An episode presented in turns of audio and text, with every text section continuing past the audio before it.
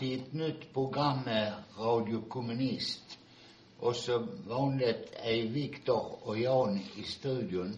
Vi har fortfarande telefonnumret 040 69 28 384. Ett telefonnummer som vi inte kommer till ha så länge till. Vi ska eh, försöka andra vägar för att få kommunikation. Men det kommer vi till att meddela er om då. Men detta numret har vi idag i varje fall och ett par gånger till. Dagens program ska också naturligtvis handla om kriget i Ukraina. Men vi ska också prata en hel del om eh, korruption bland svenska bolag och också om klasskampen i Sverige. Kriget i Ukraina, det hänger ju samman också med eh, NATO-anslutningen. En, en eventuell NATO-anslutning. Och det kommer vi naturligtvis också eh, till att ta upp. Det skulle naturligtvis vara förödande för Sveriges, eh, eh, att eh, Sveriges arbetarklass att gå med i, i, i NATO som är ett imperialistiskt block där i och för sig Sverige som stat ingår i det imperialistblocket redan idag och vi vet ju hur nära samarbete man har med NATO. Man har ju i stort sett lämnat ut hela landet som ett övningsfält åt, eh, åt NATO. Och vi har ju alltid varit motståndare mot NATO och, och försökt att, och försökt att eh, berätta för svenska folket vad ett NATO-medlemskap innebär. De vill ju ofta framställa det som någon form av fredsorganisation. Men så är det inte. NATO är ingen fredsorganisation. Vi har sett dess förödande verkan i Afghanistan, i, eh, i Irak, i Libyen och på många andra eh, ställen. Och vi har faktiskt en eh, väldigt bra broschyr på, som ni kan beställa antingen om ni kommer till lokalen i Malmö eller till expeditionen i Stockholm eller ni tar och köper den via vårt, eh, vår hemsida. Där är en länk till bokförlaget Fram som säljer den broschyren. Det är historien och, om NATO där den, där det berättas historien om varför NATO bildades som ett antikommunistiskt block helt enkelt. För att slå inte bara mot Sovjetunionen även, utan även mot kommunisterna i de egna länderna och i sist och syvende eh, i ett slående som drabba arbetarklassen naturligtvis i, i alla länderna. Det var en intressant broschyr och den tog jag också fram i samtidigt när Jan, eh, när du var i en debatt, eh, eh, jag tror det var här i Malmö, där man diskuterade med en del av de borgerliga partierna om NATO och historia. Och det roliga var att en av de pappskallarna gick ut och sa att NATO bildades som ett försvar mot Warszawapakten. Utan att förstå att det var ju tvärtom, att NATO bildades först. Sen efter bildades Warszawapakten just på grund av de här sakerna. Men det är som du säger John, att i ett, i en, ett klassamhälle, i en värld som består av klasser, så är givetvis ingenting klasslöst på det viset. Utan allting är sammanknutet till eh, de olika klasserna. Och vi ser ju att i, i ett land som Sverige så är ju den härskande klassen borgarklassen. Och då, och eftersom man är då intresserad av att gå med i NATO så borde man ändå förstå ju att NATO är inte en, en organisation som står ovanför eller utanför de här sakerna utan det är faktiskt, man kan säga, en del av imperialismens förlängda militära arm som koordinerar liksom eh, sina styrkor därigenom för att försvara sina intressen helt enkelt. Därför är det också väldigt sorgligt, alltså jag vet inte om, det, om man ska säga det sorgligt, vad man ska säga egentligen.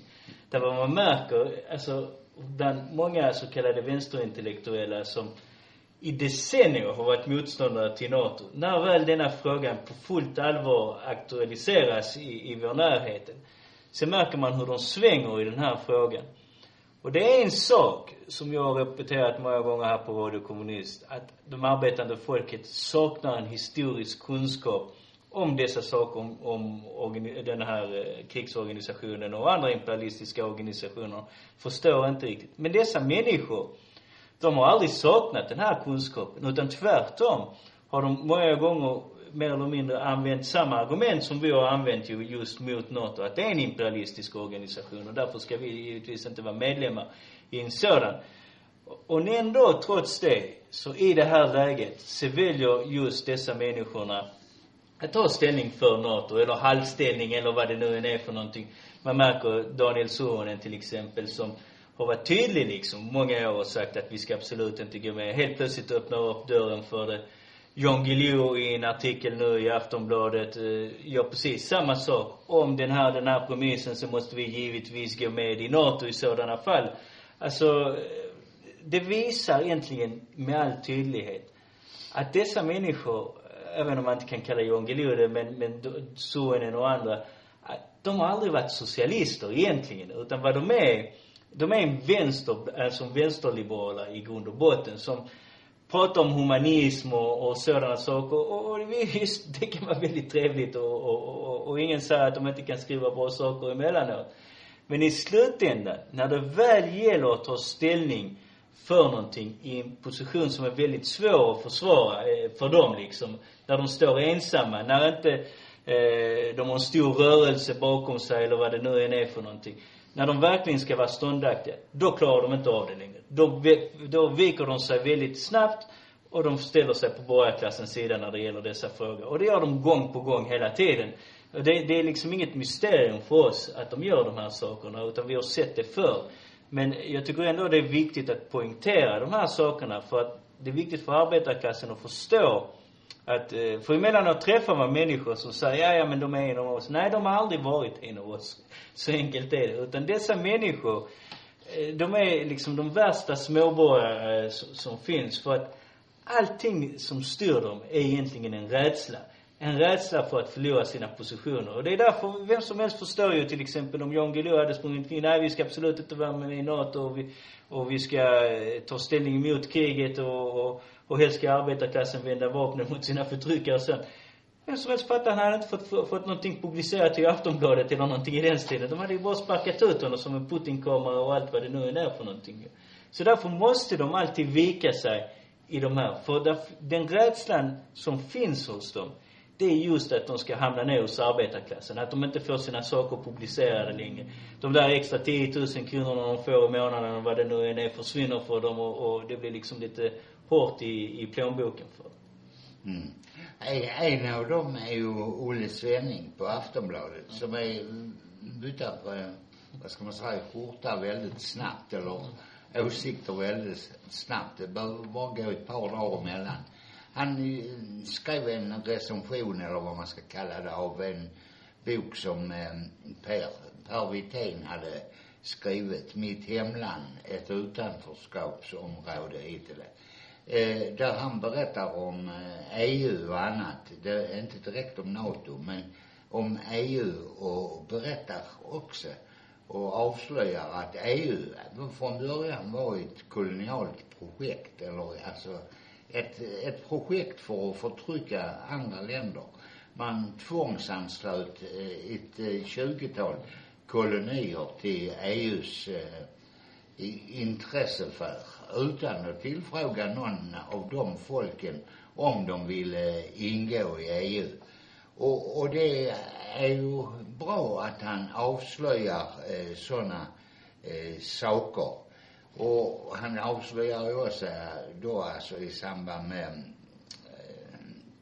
eh, 85 när man skrev ett nytt föredrag, man förde in den sociala dimensionen, alltså en dimension som nu är fullständigt bortsopad för den, den finns ju inte mer nu. Vi ser eh, en kille från Bulgarien skrev om, alltså halva befolkningen i, i, i Bulgarien är tvingade av ekonomiska skäl att åka utomlands för att kunna eh, försörja sig själv och resten. Man kan säga att den artikeln som han skrev avslöjar egentligen EUs imperialistiska natur i, i grund och botten. Det kan man gott säga. Och, och, men sen, ett par dagar senare, så plötsligt så är EU, eh, ska EU bli starkare och byggas upp bättre och mer samarbete. Och man ska också utbilda det till en, som han kallar försvarsallians. Och det vet vi ju, alltså de flesta EU-länderna är ju medlemmar i NATO. Det skulle ju innebära att EU också anslöt sig till NATO i, i princip. Och en imperialistisk organisation som har som uppgift att förtrycka många andra länder. Och den här synen, eh, den är typiskt, eh, jag vet att du växte upp vid den tiden, men den är typisk för den så kallade 68-vänstern om man ska använda det uttrycket. Där var man helt plötsligt, alltså, där man gick omkring och bara kritiserade USA och USAs imperialism och glömde bort sin egen på något vis. Att man lyfte och vi såg det här i, i samband med Lissabonfördraget. Det var, det var många av de här människorna som mer eller mindre menade på att, ja, vi ska ta avstånd från NATO och sådant, men vi ska ha EU och bygga upp EU i sig själv och dess militära struktur och så vidare. Precis som man gör som en försvarsallians. Alltså, det finns ingen skillnad på dem egentligen i, i grund och botten. Det är det man måste förstå. Det är inget alternativ. En imperialistisk organisation är inget alternativ till en annan imperialistisk organisation, utan de är exakt likadana. Det är som Svenning på något sätt vill påstå att, eh, för det första har ju de här länderna varit med inblandade i flera krig och kolonialkrig och allt vad det nu än är för någonting. Eh, men det, det, han erkänner det i en artikel, eh, avslöjade, avslöjar det. Men sen helt plötsligt är det precis som det har försvunnit i, i det här läget.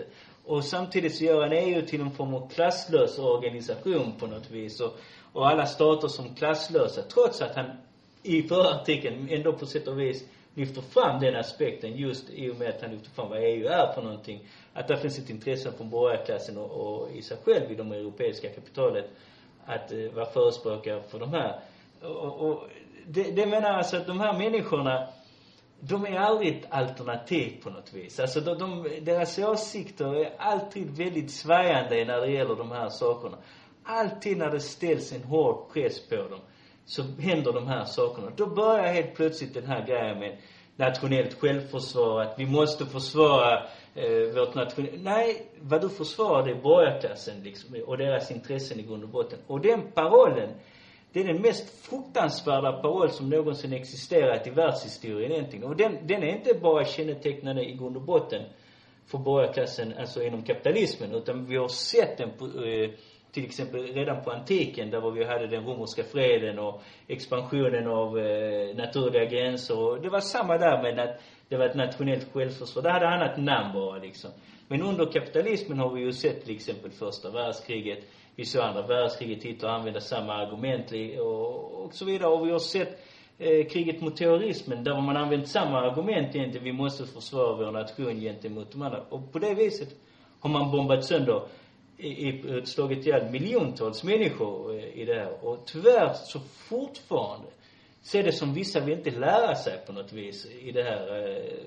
Och jag förstår att kanske till exempel de här människorna inte vill lära sig, för de är inte socialister helt enkelt i grund och botten, utan de är småborgare allihopa. De tar alltid parti för sin eget lands borgarklass när det väl gäller. Mm. Ett av hans argument för då att EU har på något vis ändrat karaktär, för det, det måste de ju påstå för att eh, kunna legitimera sina åsikter. Det är att Macron hade, alltså den franske presidenten, hade kallat eh, kriget i Algeriet för ett brott mot mänskligheten. Ja, visst, alltså det det, vad är det, är det 40 år sedan man avslutade kriget ungefär? Mer, fem, 50 nästan. 50 år sedan ja. Och där, där hundratusentals dog alltså i det kriget som Frankrike förde då. Och många miljoner för, fördrevs. Att Macron nu 50 år senare, om det nu är 50, inser det, det, det, det är ju, är ju för sig bra. Men, men vad har han gjort åt det för att, och att det inte ska upprepas?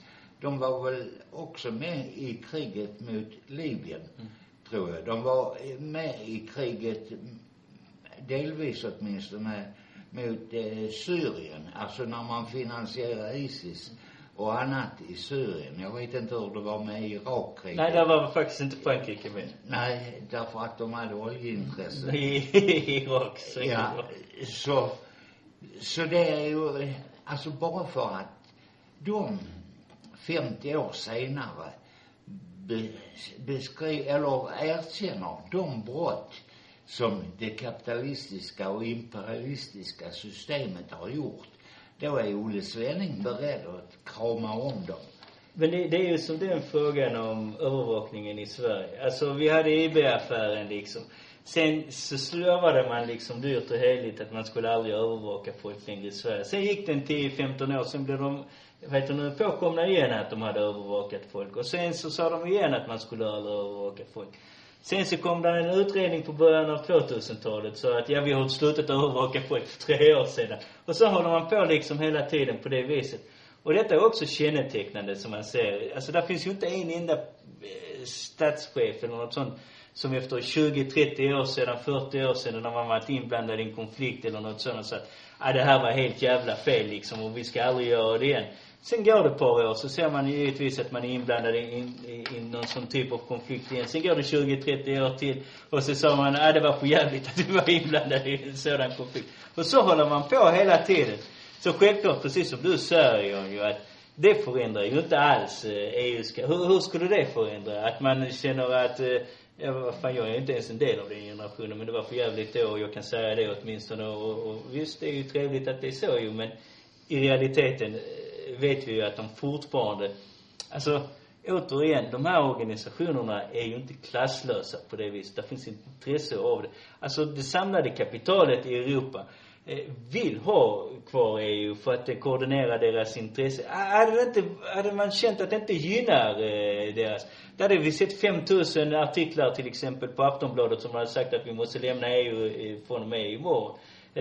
Så, så enkelt är det. Men eftersom det gynnar deras intressen så kommer vi se 5000 som säger att vi ska vara kvar i EU och så kanske en som är lite mitt emellan, jag vet inte, kanske eller något sådant på varje. Så. Och det är det vi ser just nu med NATO-frågan också att det har ju inte kunnat undgå någon att eh, Aftonbladet, Expressen, Dagens, visserligen Dagens Nyheter och, och de har alltid varit förespråkare av Expressen. Men, men jag menar, där är ju jag vet inte hur många artiklar som publiceras varje dag att vi ska gå med i NATO. Jag har inte sett en enda som säger att vi inte ska gå med. Om det finns en så är det säkert någon som är undanskymd på något ställe som man inte ser, hittar. Så att det är så här de här sakerna får, de utnyttjar givetvis tillfället som finns vid en kris för att få igenom sin politik och pressa den. Vi har sett det när det är till exempel en stor ekonomisk kris där var man pressar arbetarklassen väldigt, väldigt hårt och tar bort vissa rättigheter som de har, som normalt sett man skulle aldrig kunna få igenom. Men som genom kompromissernas partier, sossar och vänsterpartister och allt vad det nu är för någonting, helt enkelt får med arbetarrörelsen för att gå med på de här sakerna. Och det är just det vi har sett i den här frågan. Där var sossar och, och som tidigare har sagt, de inte är förespråkare av, av något och helt plötsligt nu är jag tror de har alltid varit förespråkare. Jag tror inte att de har någonsin varit motståndare till det egentligen. Men folkopinionen har inte tillåtit dem att lyfta fram den här frågan. Men nu gör de det och, och därför driver de på det. Vi ser Vänsterpartiet och deras agerande när det gäller att pumpa upp eh, militären i Sverige också. Som alltid varit motståndare till det. Säger att ja, vi ska ha eh, militär nedrustning och social upprustning istället. Och nu går man ut, nej vi måste ha 2 procent i, i budget. Så enkelt är det. Jo, alltså det, det, det, det är symptomatiskt för, alltså just om du tar upp vänsterintellektuella och andra vänster som inte kan egentligen, alltså jag vill inte, de, de vet ju naturligtvis. Det är det som är det värsta. Men, men de har inte den politiska förmågan att särskilja det. Att, att det är imperialistiska intressen som slåss mot varandra. Att det är kapitalismen, oavsett om det är EU, USA eller Ryssland, så är det naturligtvis en konflikt mellan imperialistiska länder. Och den kan ju inte eh, vi eh, stärka genom att bygga ett starkare EU eller, eller bygga upp en typ av försvarsallians. Det blir inte en mindre imperialistisk organisation som inte kommer till att använda vapen för att slå sönder och skaffa sig eh, dominans. Och vi ser det också på eh, den anarkistiska rörelsen. Fall, eh, fall det är hela den anarkistiska rörelsen, det vet jag inte. Men vi ser nu hur de går hand i hand med eh, vapenexportörerna, med Wallenberg och kapitalet för att leverera vapen till, till Ukraina. De ska leverera 10 000 sådana eh, pansarskott till Ukraina. Och naturligtvis kommer anarkisterna att få en klapp på axeln av Wallenberg eller de intressena som, som eh, producerar de här vapnen. Och, och det, det är ju, jag vet inte ifall man ska säga det, det är historielöshet eller, eller det är helt enkelt brist på att förstå hur det nuvarande samhället fungerar. Vi har ju oss, vi säger ju naturligtvis att det, att eh, kriget, att Ryssland har inte alls någon rätt att angripa eh, Ukraina. Och, och, och vill då ukrainarna göra, eh, försvara sig genom andra imperialistmakter, för det är det det handlar om. Alltså Ukraina själv hade ju naturligtvis inte kunnat försvara sig så tillvida, men det är ju inte en konflikt egentligen bara mellan Ryssland och Ukraina. Den är sekundär egentligen. Ja, precis. Det är, kan man säga, ett eh, proxykrig egentligen. För det är ett krig som NATO vill föra mot Ryssland för att utöka sina intressesfärer. Och Ryssland vill också naturligtvis utöka sina intressesfärer. Och ska vi bidra då med vapen ska vi, alltså arbetarklassen, ska arbetarklassen bistå då de marodörerna som vill slå ihjäl arbetarklassen, vill driva ut arbetarklassen i kamp mot varandra? Nej, vi ska naturligtvis följa den paroll som Lenin ställde redan på, eh, i början på första världskriget. Vänd vapnen mot dina förtryckare. Alltså låt inte arbetarklassen bli kanonmat. Alltså de här anarkisterna, alltså de är så, jag, jag förstår liksom inte, de tror på något vis att du beväpnar folket i Ukraina. Alltså för det första, jag vet inte om de känner till situationen i Ukraina, men i Ukraina har man förbjudit till exempel det kommunistiska partiet, man har förbjudit mer eller, mer eller mindre hela arbetarrörelsen har man förbjudit under eh, eh, en hel del år nu och, och liksom förföljt dem, man har slagit ihjäl folk, man har arresterat dem och allt vad det nu är. Men av någon konstig outgrundlig mening så tror de på något vis att de här kommer, vapnen kommer att hamna i dem. Och jag, jag förstår vad de tänker liksom. När de väl har vapnen, den här konflikten är över, så kan arbetarklassen vända sig till, eh, gentemot att ta makten. Och visst, hade det funnits en stark kommunistisk organisation, eller till och med en stark anarkistisk organisation som består av hundratusentals medlemmar, och de hade fått vapen de hade ju aldrig gett vapnen till dem. Det måste man väl liksom också fatta på något jävla vis. Att de aldrig skulle få tillgång till dem. Utan de som får tillgång till dem, det är de olika fascistiska förbanden. Och det skulle inte förvåna mig alls överhuvudtaget att när väl detta kriget är slut, att Ukraina mer eller mindre blir en fascistisk stat alltså. För vi har sett ju vad Zelenskyj har gjort. Han har förbjudit alla partier nu och, och så vidare. Och jag förstår att när konflikten är slut så kommer flera av dessa partierna inte få, de kommer säkert vara förbjudna under en väldigt lång tid. Vissa av dem som man tycker förespråkar den, den eh, delen av imperialismen, eh, de kommer givetvis vara tillåtna igen i, i Ukraina. Så att det, det blir en form av extrem, jag vet, som du säger, historielöshet eller jag vet inte riktigt, en illusion, en barnslighet på ett vis. Det här påminner egentligen på många sätt, precis som vi tar om situationen inför 1914 i grund och botten. Det var många gick på den parollen, alltså nationellt självförsvar. Och det var till och med så att man sa imperialismen var något bra liksom och, och man skulle stödja den och så vidare. Men arbetarrörelsen innan kriget började så sa man att man inte skulle ge ett stöd.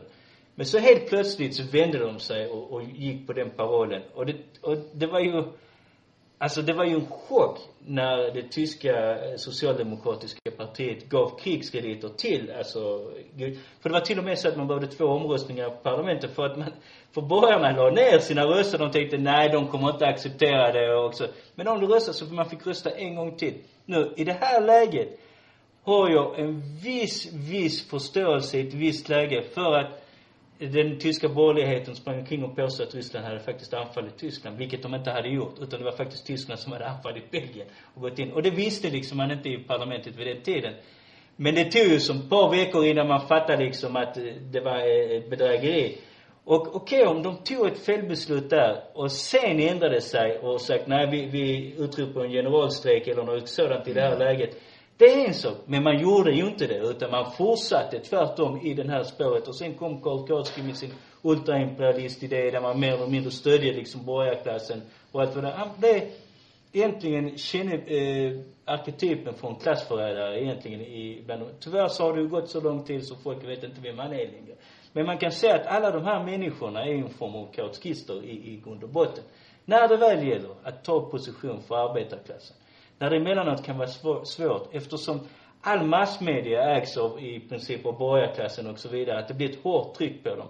Det är då de sviker. Det är då de märker. Det är då man vet liksom vem egentligen som står på arbetarklassens sida. Och nu är det avslöjat. Alltså, det är inte ens att man behöver diskutera det längre, utan alla de här människorna har visat sig var de står just i, i positionerat. Och det är trist att se vissa av de anarkisterna eh, som helt plötsligt nu har, och anledningen vi tar det är just för att de spred det på vår dörr liksom och säga vapen till folket och kan. Och på deras debattforum så, ja det var rätt, man måste ge vapnet till dem så.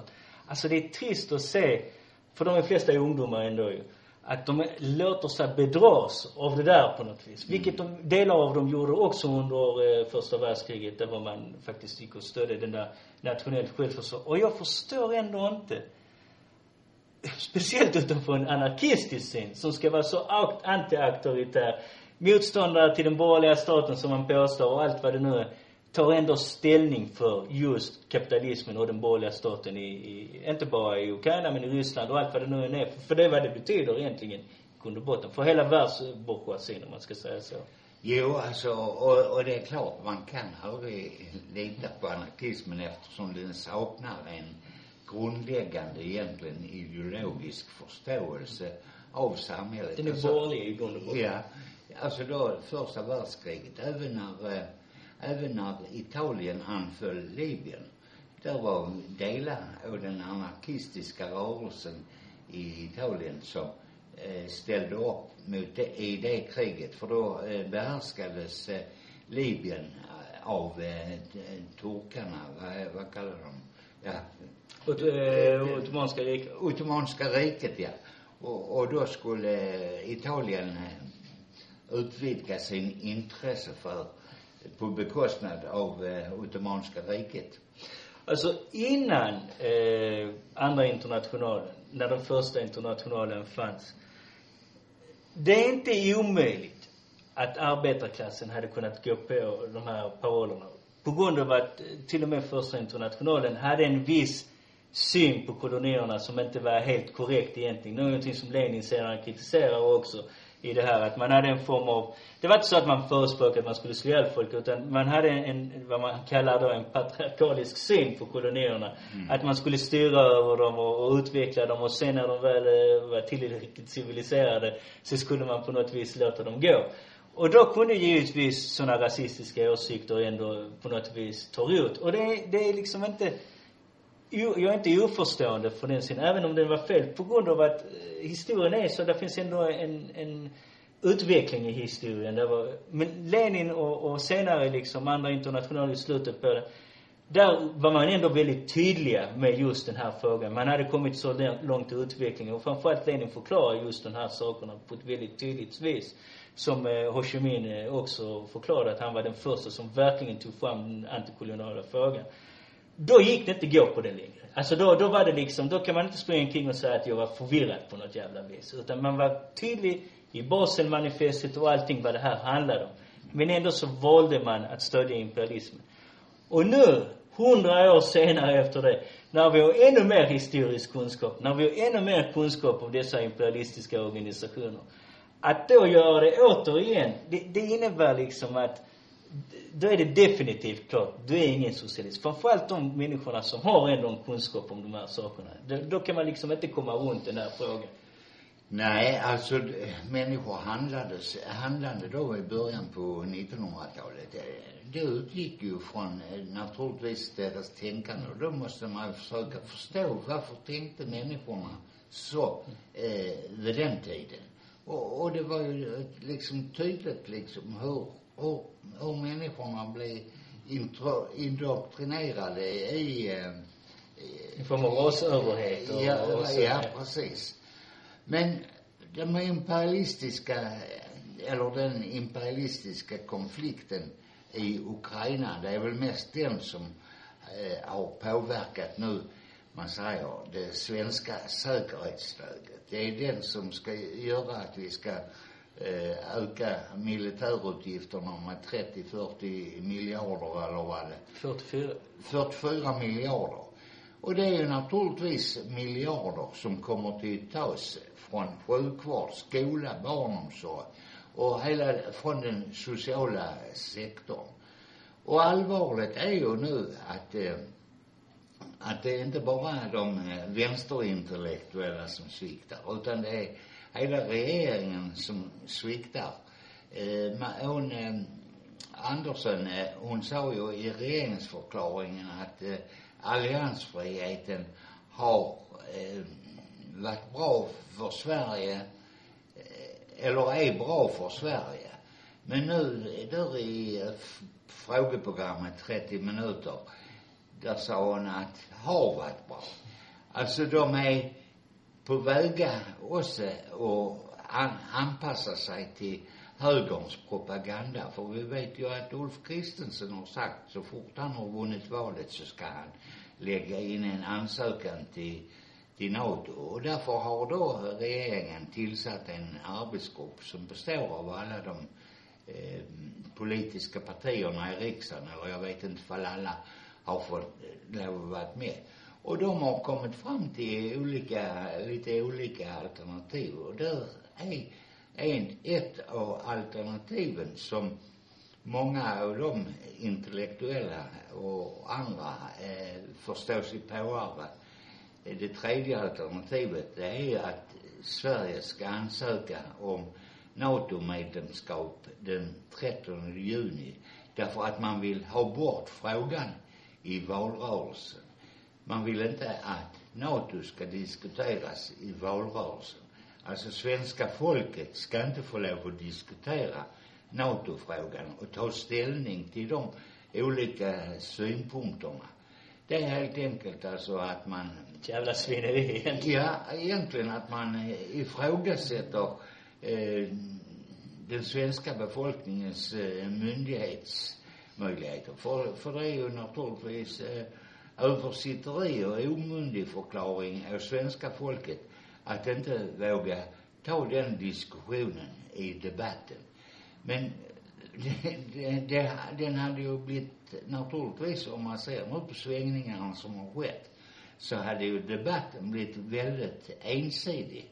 Där alltså åtta partier förmodligen hade stått och propagerat för NATO och det var bara de små partierna alltså som var, vi är, är inget stort parti men, Men vi är bra. kanske tillsammans med ett par andra varit ensamma motståndare mot NATO. Men jag tror också att det handlar mycket om att eh, det är ändå, alltså även om var lite nära, så är det ändå långt ifrån valet i den bemärkelsen. Alltså det är flera månader. Om den här konflikten tar slut imorgon, så kommer givetvis den här eh, NATO-medlemskapets vilja att eroderas ner. Det kommer att sjunka tillbaka ner till en mycket lägre nivå. Och det är just det jag tror mest man är rädd för också. Samtidigt är också sossarna rädda för den interna diskussionen. Skulle inte förvåna mig heller att om man verkligen blir en, en, mer eller mindre en valfråga så kommer det internt så kommer folk säga, för det finns en hel del människor ändå trots allt som är motståndare till NATO. Inte bara inom sossarna men kanske till och med hos liberalerna och, och vissa andra. Centerpartiet har traditionellt sett också delvis Mm. varit motståndare. Det finns många av dem och man vill inte ta det. Man är så jävla fega så man vågar inte man kan helt enkelt inte övertyga sina egna medlemmar i grund och botten i, i den bemärkelsen med de här sakerna.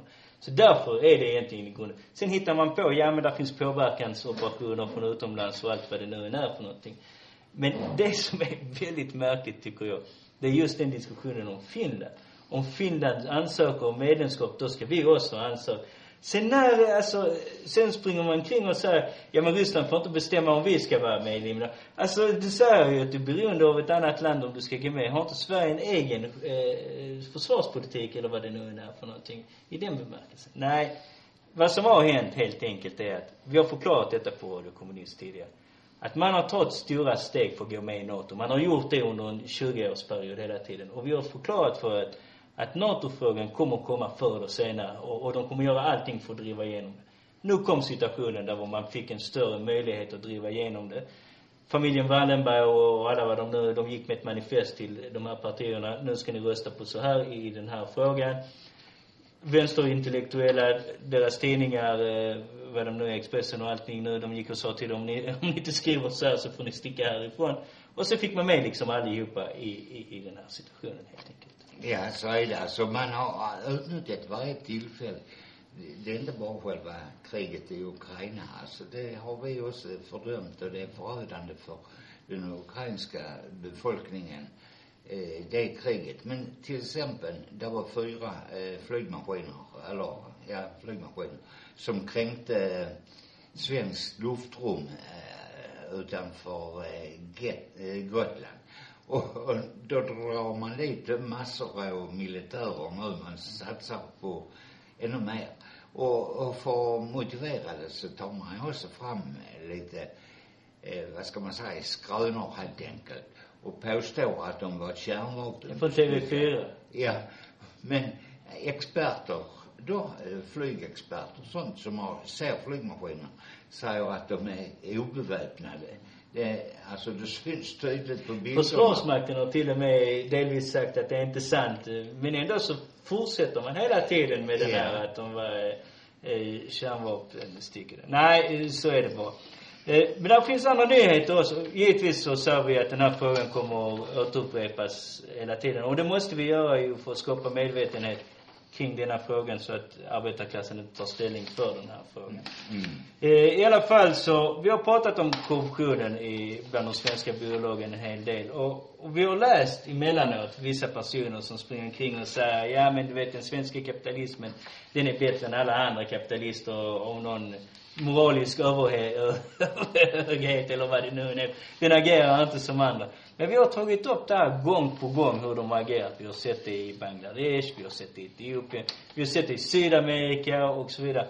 Vi såg det i, i Kosovo och, och, och, så, och så vidare och så vidare.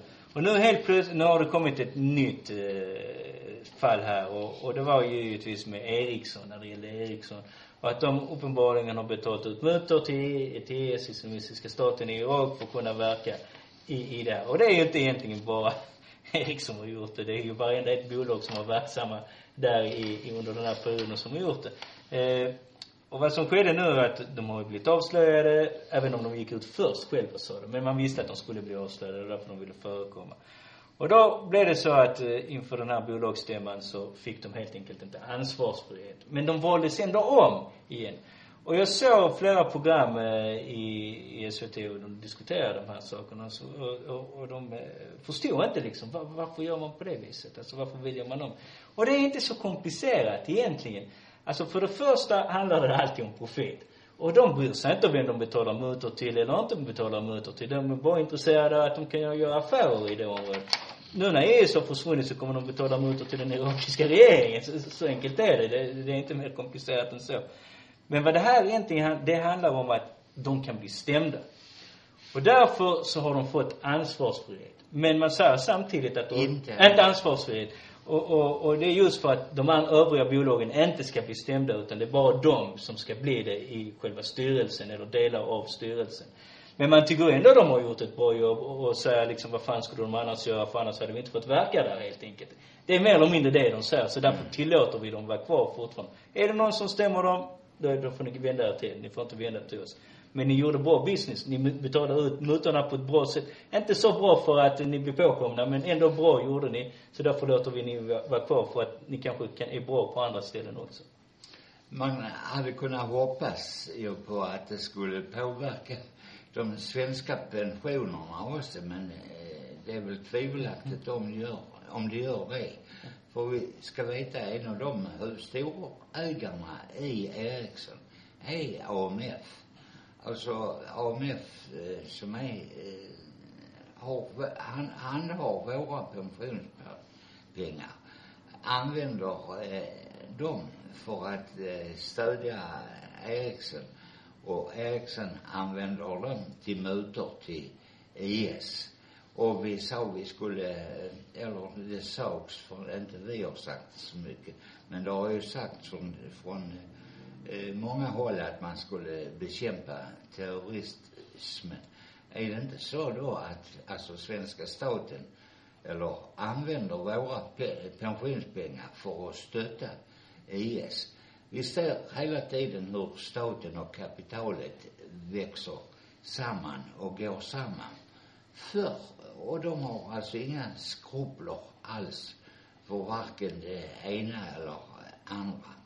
Det, det är dags alltså att vi verkligen tar upp kampen mot ett system som tillåter sådana, för det, det, det är inte de enskilda politikerna som, eller enskilda som bestämmer och sånt, utan det är systemet som är sånt alltså. Vi måste de all- tillåts helt enkelt. Ja, precis. Eh, Och vi, vi har sett det ju med Swedbank tvätta pengarna. Nu, nu uppenbarligen var det inte bara 4-5 miljarder som man sa. Nu är det snack om 100 miljarder som man har tvättat och, och så vidare. Men de har liksom, de kommer undan med det hela tiden för att Alltså de måste ju få sin profit från någonstans helt enkelt. Och, och då finns det ju inga hämningar när det, när det gäller de här sakerna.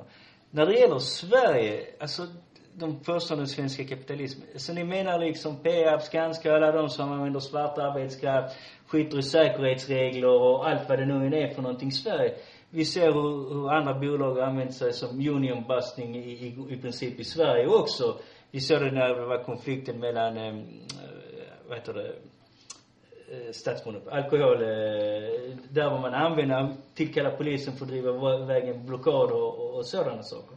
Så att det, Sverige är inte bättre på det viset, utan kapitalismen har en lagbundenhet helt enkelt.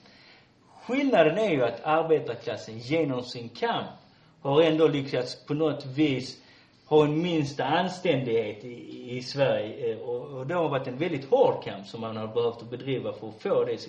Det handlar inte om kapitalisterna själva. De, alltså, de hade gärna satt alla, varenda en jävla människa som har suttit i facket, stängt in dem i finkan eller något sånt. Eller åtminstone tagit över fackföreningen själva och haft en eh, fullständigt god fackförening. eh, Om de hade haft en möjlighet till att göra det. De hade säkert tagit bort rösträtten också om de hade kunnat gjort det. Så gör de i andra Ja. eh, länder. Alltså när, när svenska kapitalister agerar i andra länder. Vi tog ju upp förra veckan eh, slavarbetet upp på OM och, på andra. Men alltså det typiskt också för kapitalismen och, och de imperialismerna. Eh, det var som eh, nu Expressen avslöjar, trots att vi då har så kallade sanktioner mot, eh, mot Ryssland så är det många av de stora svenska industrijättarna, Sandvik, SKF, Seiko Tools, Atlas Copco, som har levererat och levererar alltså mm, Eh, komponenter till det ryska eh, kärnvapenprogrammet. Alltså de har inga eh, skrupler om det, att, att, att leverera utrustning till dem. Därför att de tjänar pengar på det. Nu är, säger ju de bolagen att det är tyvärr, det är inte de som har levererat utan det är deras eh, ryska dotterbolag som har köpt in det från dessa företagen och sen levererat till den ryska kärnvapenindustrin. Och så kan man naturligtvis eh, försöka bortförklara saker och ting. Om det nu är någon som verkligen är så naiv så de inte vet vad deras dotterbolag i Ryssland gör.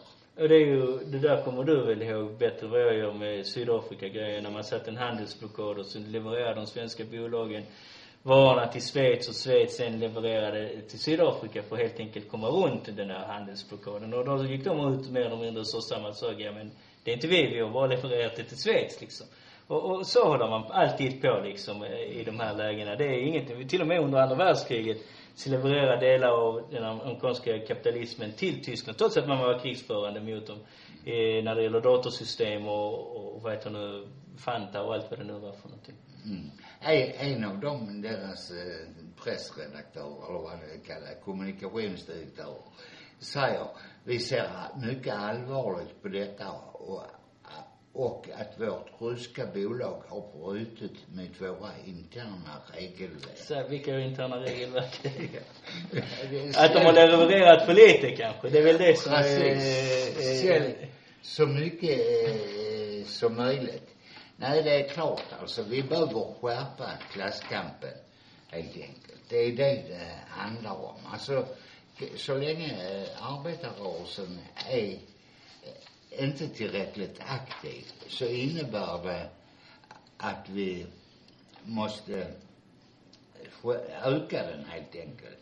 För att vi ska kunna eh, förhindra deras eh, Plundring. Ja, utplundring helt enkelt av arbetarklassen. Eh, vi har ju sett nu, eh, och det är väldigt viktigt eh, att ta upp det här. För det här är en fråga på något sätt som har kommit lite i skymundan av kriget.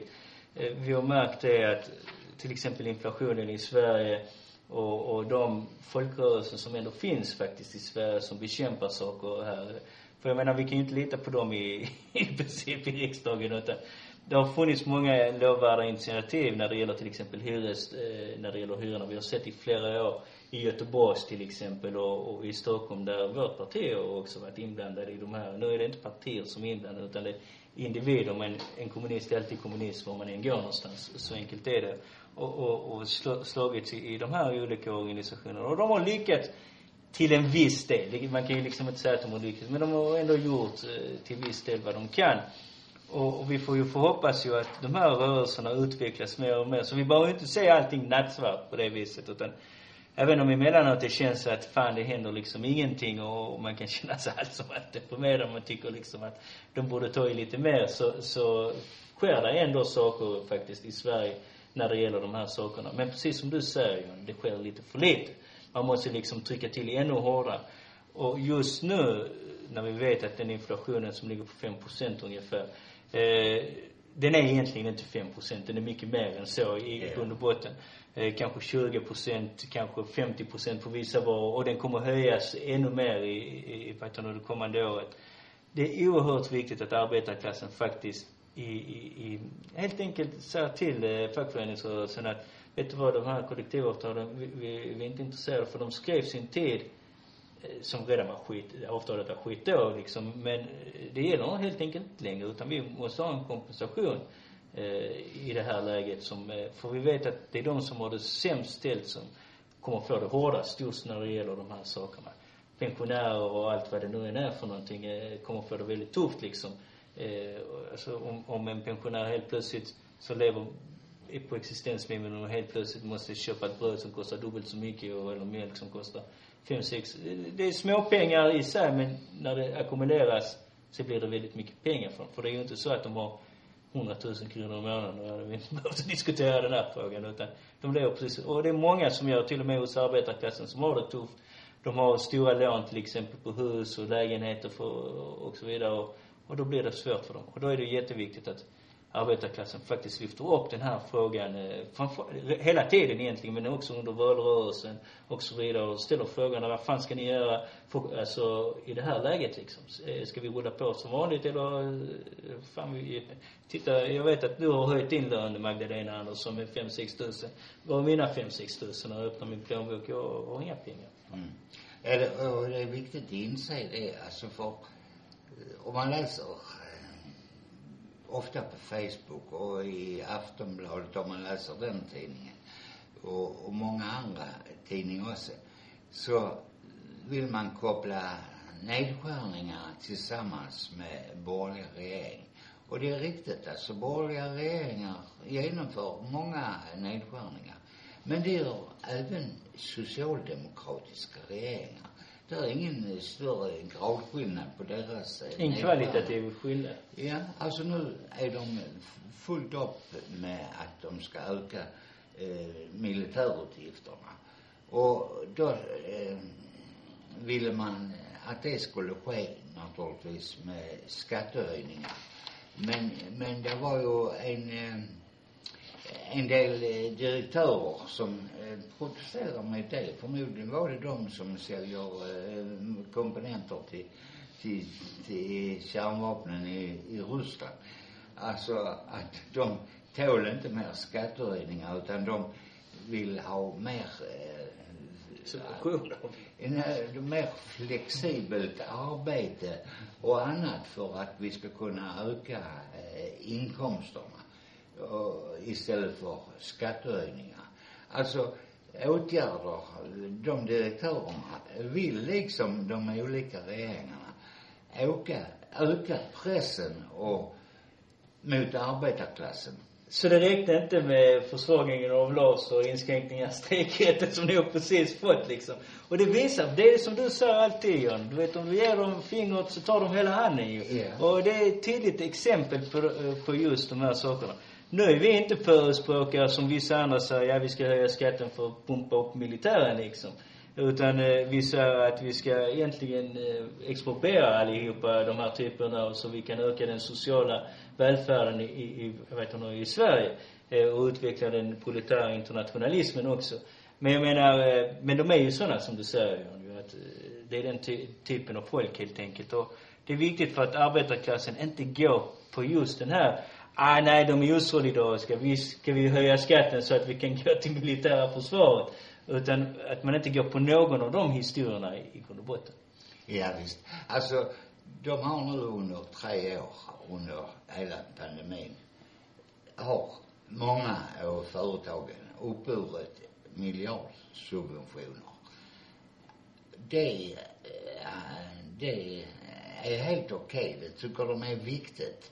Men om de skulle behöva bidra med någon krona i skattehöjning, och bolagsskatten är ju betydligt lägre än vad eh, löneskatten Och den är på väg ner. Ja. Och, och så därför är det ju na- naturligtvis viktigt att, att eh, det blir som kommunisterna säger, inga personliga skattehöjningar på, på eh, konsumtion och annat utan det är naturligtvis viktigt att ta skatteintäkterna från källan. Alltså det är eh, arbetarklassen som skapar alla förmögenheter och all, allt eh, värde. Och det måste ju naturligtvis eh, kunna eh, användas för att finansiera skola och vård och omsorg och annat. Och då kan man inte lägga ut så jävla mycket på NATO-medlemskap och krigsprofiter. Och det är ju inte bara så att och vi skulle till och med använda borgerliga teorier eh, som var väldigt progressiva vid den tiden. Vi tar Adam Smith som erkände att, alltså att rikedomen kommer från produktionen. Då får vi ju ta den från produktionen. De är rätt roliga för de vill inte erkänna den biten emellanåt. I så fall borde man ju ta det. Så till och med de själva i deras klassiker säger ju givetvis att rikedomen kommer därifrån. Då får man helt enkelt plocka den därifrån. Varför ska man plocka den individuellt hos det där är en form av tionde i grund och botten. Vad man har överfört eh, kostnaderna på arbetarklassen i, i grund och botten. För att de ska stå för alltihopa medan de ska stå skadeslösa. Och inte bara att de ska stå skadeslösa, de ska givetvis få bidrag också. Men det är inte bidrag då, utan det är någon typ av stöd, industristöd eller vad det nu Ja. kallas. Nej, det gäller naturligtvis att sätta hårt åt de svenska oligarkerna. Det är inte bara i Ryssland där finns oligarker eller i Ukraina där finns oligarker. Utan de, de finns här i Sverige också. De har en enorm makt att påverka det politiska skeendet. Och politikerna står i kö och bugar för dem och är beredda att ta emot mutor. Vi ser hur de inlemmas i varandra. Eh, innan så påstod man ju att Sverigedemokraterna var på något vis eh, eh, anti-etablissemang. Men de har blivit så uppknutna till det svenska kapitalet och det etablissemanget. Så där finns absolut inget fog för det påståendet idag. En sista kommentar när det gäller oligarker och sådant. Alltså, man använder det ordet för att särskilja på något vis, att det är någon typ av speciell, att de är extremt monopoliserade. Men, men jag vet inte om det finns något land som egentligen är mer monopoliserat än just Sverige. Där du har en medieindustri där var en grupp äger ungefär 40-50 procent vad som produceras liksom i Sverige. Då en familj som äger 40 procent av det som köps och säljs på den svenska börsen. Alltså det finns inte ens i Ryssland liksom när man diskuterar de oligarkerna. Så, så att visst man kan kalla dem oligarker eftersom de är fåmans, för det finns ändå flera stycken av dem. I Sverige finns det, eh, den där gamla diskussionen om de 15 familjerna är snarare idag kanske åtta eller sex i, i, i grund och botten. Mm. Så monopoliserat det är i Sverige. Skulle vi i Sverige sätta sk- skyltar på att det här är Wallenberg, det här är Axel Jonsson och allt vad det nu är.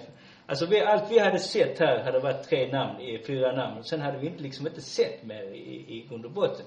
Så att eh, man ska liksom också vara väldigt medvetna av det. Och det är just det som ger dem en sån oerhörd styrka i Sverige just att de kan styra liksom över hela den politiska debatten i grund och botten.